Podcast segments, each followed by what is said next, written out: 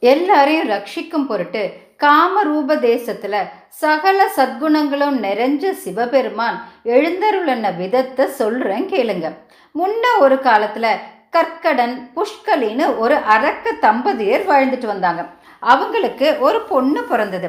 அந்த அரக்க பெண் பிள்ளைக்கு கற்கடின்னு பேர் வச்சாங்க. இந்த பெண் பிள்ளை வளர்ந்ததும் அவங்கள விராதன்கிற அரக்கனுக்கு கல்யாணம் பண்ணி வச்சாங்க. இந்த விராதன் தண்டகாரண்யத்தில் வாழ்ந்துட்டு வந்தார்.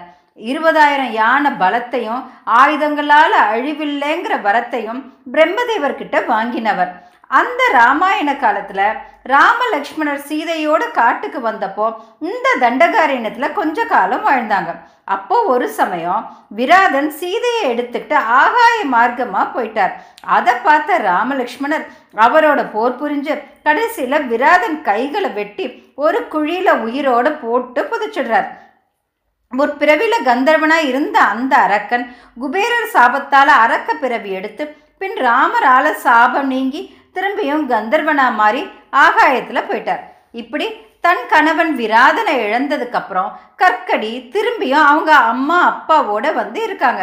அப்போ ஒரு சமயம் அவங்க அம்மாவும் அப்பாவும் சுதீஷ்ணன்கிற முனிவரை சாப்பிட போகிறாங்க மகா புண்ணியசாலியான அந்த முனிவர் அவங்க ரெண்டு பேரையும் சாம்பல் ஆக்கிடுறார் அதுக்கப்புறம் கற்கடி தனியாக வாழ்ந்துட்டுருக்காங்க அப்போது ராவணனும் கும்பகர்ணனும் அது வழியாக வர்றப்போ கும்பகர்ணன் பார்வை கற்கடி மேல விழுது. கற்கடியோட கூடி இருந்து அங்கேயே கற்கடியை விட்டுட்டு அவர் ராவணனோட தொடர்ந்து போயிடுறார். கற்கடிக்கு ஒரு பையன் பிறக்குது. அந்த அரக்க ஆண் குழந்தைக்கு பீமன்னு பேர் வச்சு வளர்த்துட்டு வர்றாங்க. பையன் வளர்ந்து ஆளானதும் ஒரு சமயம் அம்மாவோட ஜெயகிரின்னு ஒரு ஊருக்கு போறார். அப்ப அம்மா கிட்ட தன்னோட அப்பா யாரு? ஏன் அம்மா மட்டும் தனியா இருக்கணும்னு கேட்க? கற்கடி தன் கதையை சொல்றாங்க. கும்பகர்ணனோ ராமரால போர் முனையில கொல்லப்பட்டதையும் தான் இலங்கையவே பார்த்ததே இல்லைங்கிறதையும் சொல்றாங்க. இதை கேட்ட பீமாசுரன் ராமன் என் அப்பாவையும் விராதனையும் கொன்னுட்டான். அந்த முனிவன் என் தாத்தா பாட்டிய சாம்பலாக்கிட்டான். நான் கும்பகர்ணன் மகன்கிறது உண்மைனா நான் அந்த ராமனை கண்டுபிடிச்சு கொல்லாம விட மாட்டேன்னு சொல்லி பிரம்மதேவரை மனசுல தியானிச்சு ஒத்த காலில் நின்று கைகளை உயர தூக்கி சூரியனை பார்த்து ஆயிரம் வருஷம் கடுமையாக தவம் பண்ணினான். அவன் தலையிலிருந்து கிளம்பின அந்த தவ அக்னி உலகத்தையே வெப்பமாக்கிடுச்சு. அதை தாங்க முடியாத தேவர்கள். பிரம்மதேவர்கிட்ட போய் அவன் கேட்குற வரத்தை கொடுத்துடுங்க. இல்லைன்னா நாங்கள் அந்த தவ அக்னியால் இருந்து போயிடுவோம்னு சொல்ல உடனே பிரம்மதேவர் பீமாசுரன் முன்னாடி அன்ன வாகனத்தில் தோன்றி உன் தவத்தால் சந்தோஷம் அடைஞ்சேன். என்ன வரம் வேணும் கேளுன்னு சொன்னார். அதுக்கு பீமாசுரன் சிருஷ்டி கர்த்தாவே எனக்கு அதிக பலத்தை கொடுக்கணும்னு சாஷ்டாங்கமா விழுந்து கும்பிட்டு கேட்டார். பிரம்மதேவர் கேட்டபடி வரத்தை கொடுத்துட்டு மறைஞ்சு போயிட்டார். பீமாசுரன் நெடுநாள் தவம் முடிச்சு வீடு திரும்பினார். அம்மா கிட்ட அம்மா என் பலத்தால தேவர்கள் எல்லாரையும் அழிச்சிடுவேன்னு சொல்லி காமரூப தேசத்துக்கு போனார். அங்க பிரியதர்மன்னு ஒரு அரசன் ஆண்டுட்டு இருந்தார். அந்த அரசனை பீமாசுரன் கைது பண்ணி யானை சேனை சத்திரம் சாமரம் முதலிய செல்வங்களை எல்லாம் எடுத்துக்கிட்டு ராஜ்யத்தையும் நடத்த ஆரம்பிச்சார். கைதான அரசனும் சிறைச்சாலையில் இருந்தபடியே பரம ரகசியமா பார்த்திவலிங்க பூஜை செஞ்சார். கங்கா தேவியையும் மனசால தியானம் பண்ணினார். மனசு தியானத்துல லயிச்சுது. பஞ்சாட்சர மந்திரத்தை பிரணவத்தோட உச்சரிச்சபடியே இருந்தார். அரசரோட மனைவி தட்சிணையும் பார்த்திவ பூஜை பண்ணிட்டு சிவ தியானத்துல லயிச்சிருந்தாங்க. பீமாசுரனோ சகல உலகங்களையும் ஜெயிச்சு புண்ணிய கர்மங்களை எல்லாம் செய்ய விடாம பண்ணி தேவர்களையும் முனிவர்களையும் கஷ்டப்படுத்தினார். ஏக சக்கரவர்த்தியா சர்வாதிகார வெறியோடு அரசாண்டுட்டு வந்தார். அரசன் பிரியதர்மன் சிறையில் இருந்தப்போ அந்த தேசத்து மக்கள் எல்லாம் மகாகோச நதிக்கரையில சிவ பூஜையும் சிவ தியானமும் செஞ்சுட்டு வந்தாங்க. அவங்க செஞ்ச பூஜையால சந்தோஷம் அடைஞ்ச சிவபெருமான் அவங்க முன்னாடி தோன்றி என்ன வரம் வேணும்னு கேட்டார். அதுக்கு அவங்க சர்வேஸ்வரா பீமாசுரன் எங்களை ரொம்ப கஷ்டப்படுத்துறான். அவனை சம்ஹாரம் பண்ணி எங்களை காப்பாத்தணும்னு கேட்டாங்க. அதுக்கு சாம்பமூர்த்தி உங்க அரசன் மகா பக்தன் அவன் சிறையில் இருக்கலாமா? நீங்க கேட்டபடி பீமனை சம்ஹரிக்கிறேன்னு சொன்னார்.